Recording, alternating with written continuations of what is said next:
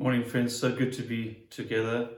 Um, and today we are going to continue in our journey through Luke um, as a church. And if you're joining us, I trust that this is good for you. Um, today's passage is um, so we in Matthew, Matthew talks about the Beatitudes or that Jesus teaches on the Sermon on the Mount. Um, this is Luke's version of it. So it's a little bit shorter, it's a little condensed. It's Luke only highlights four of the big um, beatitudes or commands that Jesus gives to his disciple, to those that are going to follow him. And today's one is an interesting and tricky one because it deals with loving your enemy, something that is a, a very hard thing to do. And I want from the outset say, hey, I get this, we get that, that this is not the easiest or the most natural response to someone stealing or taking from us or posing as an enemy in our lives. So let's read together first and see what Jesus says.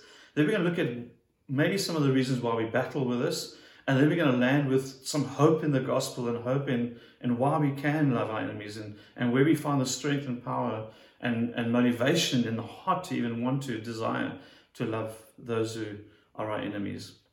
It might be very helpful today for you to, to, to, to practice this preach a bit. And what I mean by that is, as we preach and as we speak, ask God's Spirit to maybe um, bring a person or maybe it's two people to your mind that you are really battling with, that in your heart have, have become almost a, um, a, a an opposition to you, a, an enemy, an, an, an opponent to, in your life. And, and, if, and if you are struggling to find grace for that person, then maybe um, just thinking them with, of them in the, in the back of your heart and your mind as we preach will maybe help you and trust that God's Spirit will use this to soften your heart and convince and show how we can love our enemy. Let's read together first Luke 6, verse 27 to 36.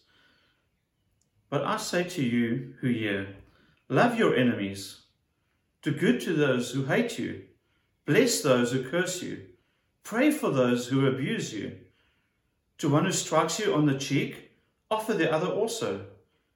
And from one who takes away your cloak, do not withhold your tunic either. Give to everyone who begs from you, and from one who takes away your goods, do not demand them back. And as you wish that others would do to you, do so to them. If you love those who love you, what, what, is, what benefit is that to you? For even sinners love those who love them. And if you do good to those who do good to you, what benefit is that to you? For even sinners do the same. And if you lend to those from whom you expect to receive, what credit is that to you? Even sinners lend to sinners to get back the same amount. But love your enemies and do good and lend, expecting nothing in return. And your reward will be great, and you will be the sons of the Most High, for he is kind to the ungrateful and the evil. Be merciful as your Father is merciful. Jesus, thank you for your word. Jesus, thank you for also being a Savior that, that, that calls, calls out of us and us to a higher way of living and a higher way of loving um, Jesus, that you don't just leave us as we are, but you, your spirit and your gospel changes us. Thank you that, that the gospel is not just something that we heard 15, 25 years, a year ago, and we got saved, but it's, a, it's it, it is a power that continues to transform our lives. And as we look at your word, as we look at the gospel today, I pray that you would do a transforming work in each one of our hearts. In Jesus' name. Amen. Jesus is radical. He's not holding back.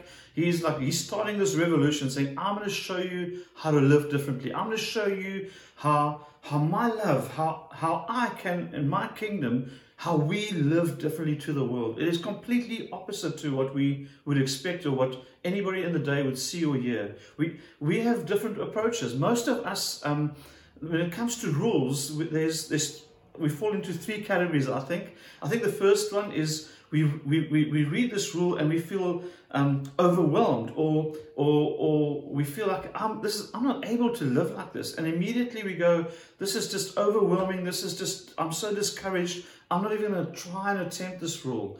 And maybe some of you, when you've read this, already said, oh no, here we go. I'm going to click, I'm going to change channels. I'm going to go find another preach that's, that's easier to listen to. But for me to listen to Arno for 20 minutes, encouraging me to love my enemy, the person that Maybe in my heart I've grown hatred towards, oh, oh no, I'm, I'm cutting out, I'm ducking, we'll, we'll look at next week, see you later. So most of us, some of us will find these rules, or when, when rules come our way from Christ, or Christ calls us to live in a certain way, overwhelming and discouraging, and we will just tap out and say, We're out of here. Then there's a second group of us in the room, and, and some of you actually love rules. Some of us um, think that there's a thinking in us that's saying, "No, give me the rules. I can do this." Um, and, and, in Jesus' time, those those kind of guys, or the guys like that would think like it would be the Pharisees. They were expert rule keepers. They were brilliant in keeping all the rules. And so you could imagine Jesus sharing these things, and the Pharisees saying, "Yeah, we can do that. We've got this. We've sorted this thing," and created like this this idea in their hearts that they they could easily answer to this thing. And maybe there's something in you that's saying, Bring it on. I'm strong enough. I know Jesus. I've been a Christian for a long time. I love my enemies. And I'm praying that maybe God will soften your heart to today. And then there's a third group amongst us today. And I can literally think of a few friends like this that as soon as the rules come out, you know them because you've played Monopoly with these guys. They start looking for loopholes. As soon as the rules come out, they find ways in which they can either manipulate the rules or that the rules don't really apply in the way that they read it. We all know friends like that. We've all had Monopoly games that end up in a family war because of people like that. and so there's something in that where, where Jesus brings his rules out. I love you. And maybe some of you have found yourself going, I don't think Jesus quite meant love your enemy. I think there's a different thing that Jesus got here. And we might even go, um, deep into theology and the Greek and the Hebrew and, and try and over spiritualize this. And I think the mistake that we often make with scripture is we don't read it at face value. We, we, we think there's something else in it. Jesus is literally just saying, Love your enemy. There's no loopholes here. It's just, hey, I'm calling you to this. And Jesus does this and he models this to us, and we're going to see that. Why is this so hard for us to do? I remember um, in our early years when we had young kids, um, one of the, the interesting, let me put the word, I use the word interesting because it could always be awkward sometimes, is when two young moms with young toddlers would have their first play day together. And and they're nervous because they're not quite sure if their kids are going to get on, if the kids are going to fight, if my kid's going to embarrass myself in front of my other friend or the other group, um, and if my kid's going to bite another kid, etc. I'm, I'm, sure you've all been there. If you've had kids, we've all been there. We've all heard those stories. And so this is not what happens when you hear you, you're playing, the moms are sipping tea, and the next thing you hear, one of the kids screaming as if someone has just murdered their, their favorite cat or whatever. And you rush across and you see that um, Adam has taken Ben's or Joe's little car, and Joe's highly unhappy that Adam took his favorite toy car. And there's a massive fight going on, and there's a tug of war going on, and, and there's this is we're never gonna be friends. You've just taken my favorite toy car from me. And I think there's something like that in our hearts as adults, if we're honest. We don't enjoy people taking stuff from us. All the examples that we read and Jesus gave was was was about when he spoke about enemies of is taking. If someone takes your cloak, if someone steals from you, if someone that you borrowed money to never give it back to you, it's there's a stealing, there's a something's taken from us. We don't know the reason why why Adam took from Joe or Joe took from Adam. It could be that that Joe was just in a mood to tease Adam and see how he would respond. Or it could be that Joe was um, jealous for Adam's friendship and he, he, he, thought maybe if I take the car, you'd, you give me some attention. Or it could be that just that Adam just thought I deserve this car and I want it. And it could be as simple as that. But there are many reasons why people take from us. There are many reasons why people hurt us. And even as we prepare it, this, this idea of our enemies, of, of people taking or hurting deliberately, I mean, it could be a life that has been taken. It could be a wife or a husband. It could be a marriage that's been destroyed because of a person. It could be a child's future destroyed because of a person. It could be a career destroyed. It could be a, reputation broken. It could be friendship broken. It could be physical harm that, that's come to you. It could be a house that's lost because someone didn't pay their bits or didn't steal from you and lie to you. It could be we've all experienced incredible losses in our lives. We all have enough reasons to feel that this person or those people are our enemies. And Jesus is speaking to each one of us this morning. To each one of us, we all have our own stories. We all have, we've all, because of our brokenness, have experienced people taken from us, and we've all reacted like the, the angry toddler. How dare you? How dare you take from me? How dare you not give back? How dare you not honor your word? How dare you gossip about me? How dare you steal from me? We've, we've all experienced that loss and that anger against it. And yet, to the very people that have taken and, and, and, and, and hurt us, Jesus is calling us to love. Why do we struggle to do that? We struggle because we don't enjoy people taking away from us. We just don't. We feel we're entitled, we've earned it, we've got the right to be happy, we've got the right to just give, leave me in peace, let me just be. We really battle with that. It's hard to be motivated to love someone that's hurting us, or even particularly if they're intentionally hurting us. Taking from us, we've earned this thing. We, we, there's a bit of entitlement, like this is mine. It's, I'm the owner of this. How dare you take what's precious to me? And obviously, depending on how and what they've taken from you, how precious that is to you personally, the stronger the, the, the, the, feeling of animosity or hatred could even be towards your enemy.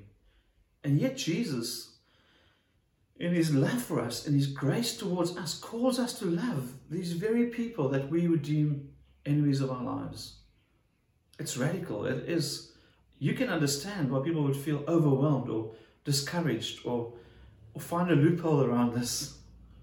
The second big reasons why we why we struggle to love our enemies because we actually know what it means to love our enemy. We, if you're a Christ follower, we've all been to weddings. Even if you're not a Christ follower, you've been to weddings where the pastor reads Corinthians, 1 Corinthians 13, what love is. And I want to just read it again and just so apply these things to your enemy. Can you imagine? Let's do it this morning. Think of someone that you're really struggling to get on with that has caused you harm or that you need to forgive and you need to love as an enemy this morning. And, and think of applying these things to that relationship. Love is kind. Love is patient. Sorry, first. Be patient with that person. Love is kind to that person. Love does not envy or boast. We're not competing to show ourselves better than that person, or we're not jealous of what, what's happening in their lives. Love is not arrogant or rude. We, we're not proud about that we are not like them, or we're not rude towards them. Love is not irritable or resentful. We don't, we're not resenting. We don't, we don't wish bad things on them. Love does not rejoice in wrongdoing. We, we, we're not waiting for something wrong to, to, to happen in our lives and go, yes, justice, we've got it.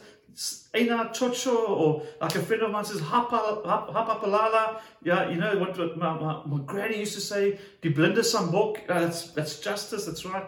No, we don't live with that sense of we can't wait for wrong to happen to you to justify, to balance the scales.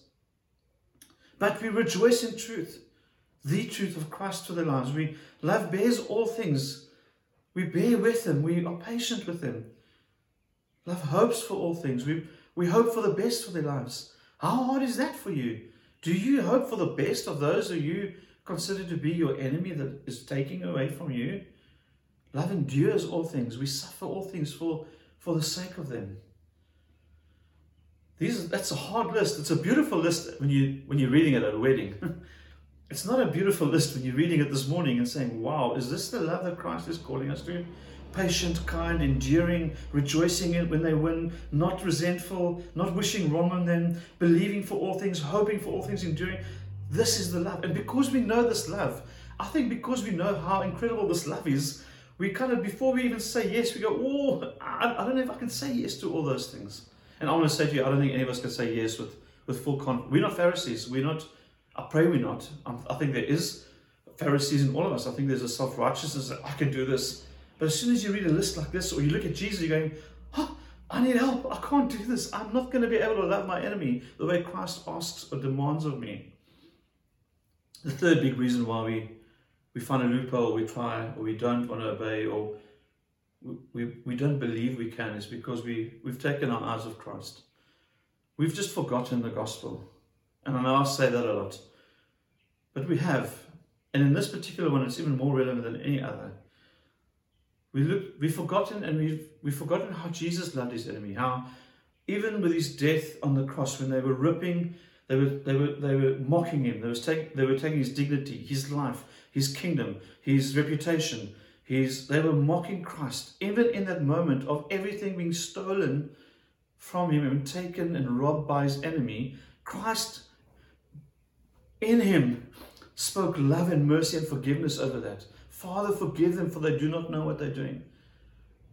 It is, it, it is uh, uh, the young guys call it, it's mad to think that someone would, it is madness. The gospel is madness. It doesn't make sense to, to the way that you and I have been taught about life and justice and tit for tat and how this thing works.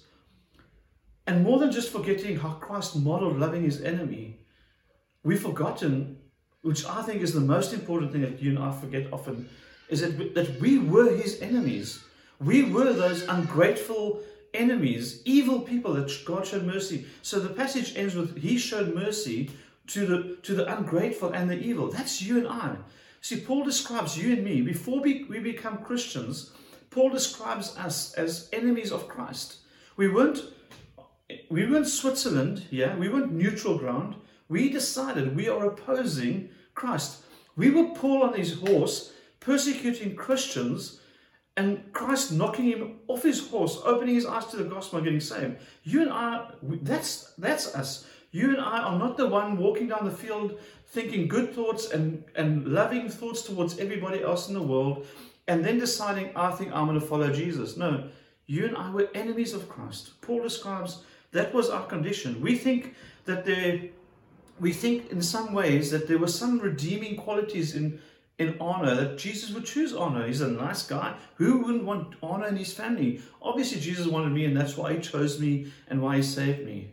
We forget that Arno was the ungrateful, evil person that was fighting and moving against Christ, opposing Christ with everything in his life, worshipping gods, false gods, opposing Christ fulfilling their purposes, that when Christ saved Arno, that's who he saved. He showed mercy and love to his enemy, Arno. It's hard for us to hear that now. But I'm going, to show, I'm going to show you how that truth liberates us to love others. But it's only once we truly see ourselves as the as once enemies of Christ that we find the hope that we can love enemies of ourselves.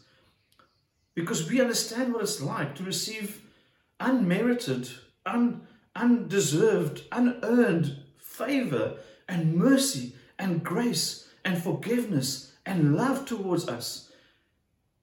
Wow. I was the ungrateful child. I was the evil child. I was the I was a rebel. I was fighting God. And he showed mercy to me. Now I get to show mercy. Now I get to love my enemy.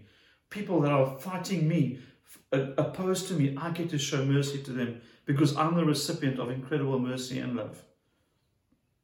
You see, I love what, what, what Luke does here and Jesus does. He compares what he calls us to to sinners. He goes, Sinners um, only give to those, only love those who love you.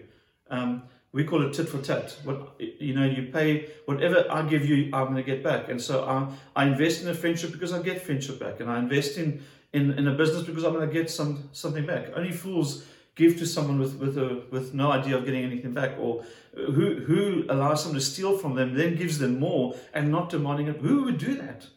Sinners would do that. No, sinners don't do that. We want justice immediately. And so very often our attitude towards people that are opposing us are quite far away from the attitude that Christ would normally call us to or would be calling us to. Now, Christ followers understand that salvation and the grace is 100% lopsided. We understand that this is not, my salvation is not tit for tat. This is not, Arno made a good decision, Jesus came and saved him. Arno was a good guy, Jesus got to save him. Arno would do well for Jesus, Jesus got came and saved him. No. Arno was an unbearable, ungrateful, evil person that didn't deserve any grace or mercy or love from Jesus.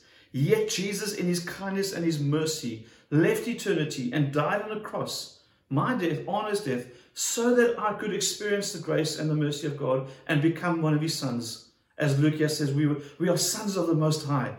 How did I become a son of the Most High? How did I inherit eternity? How did I inherit Christ as my treasure? By the grace and the gift of the gospel. How incredible is that? The gospel is 100% lopsided. If there was a scale, it would be bust. And it would be all Christ. And, and the, I think one of the, the, the famous preachers said, the only contribution that we made to our salvation is our sin, is that we were sinners, that we needed saving. So how can we do this? Where do we find the strength and the hope? It's like, come on, let's do this.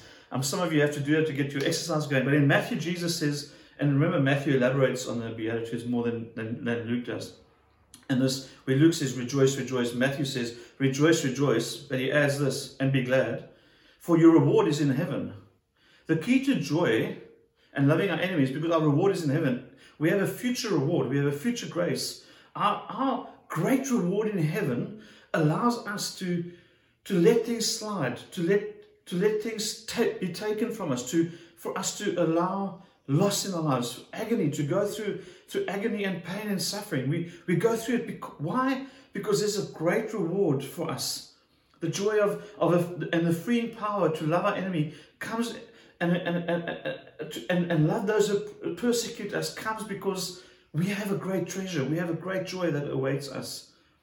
Psalm 63, verse 3 says this. It talks about um, that we must be persuaded in the midst of great agony. This is what it says that the love of God is better than life.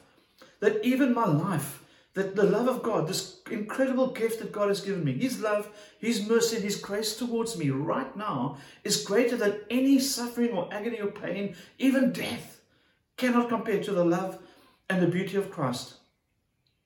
If on the day that I met Christ, if we had scales, and on the one hand I had health, wealth, family, good relationships, you name it, fun, uh, you name all the good things in life in this hand, and if in the day I came to Christ, Christ came onto this side of the scale, and from the day one, from becoming a Christ follower, if all these things were taken from me, this would still make me happy. I'd still find, I'd still have more than all these things taken away from me.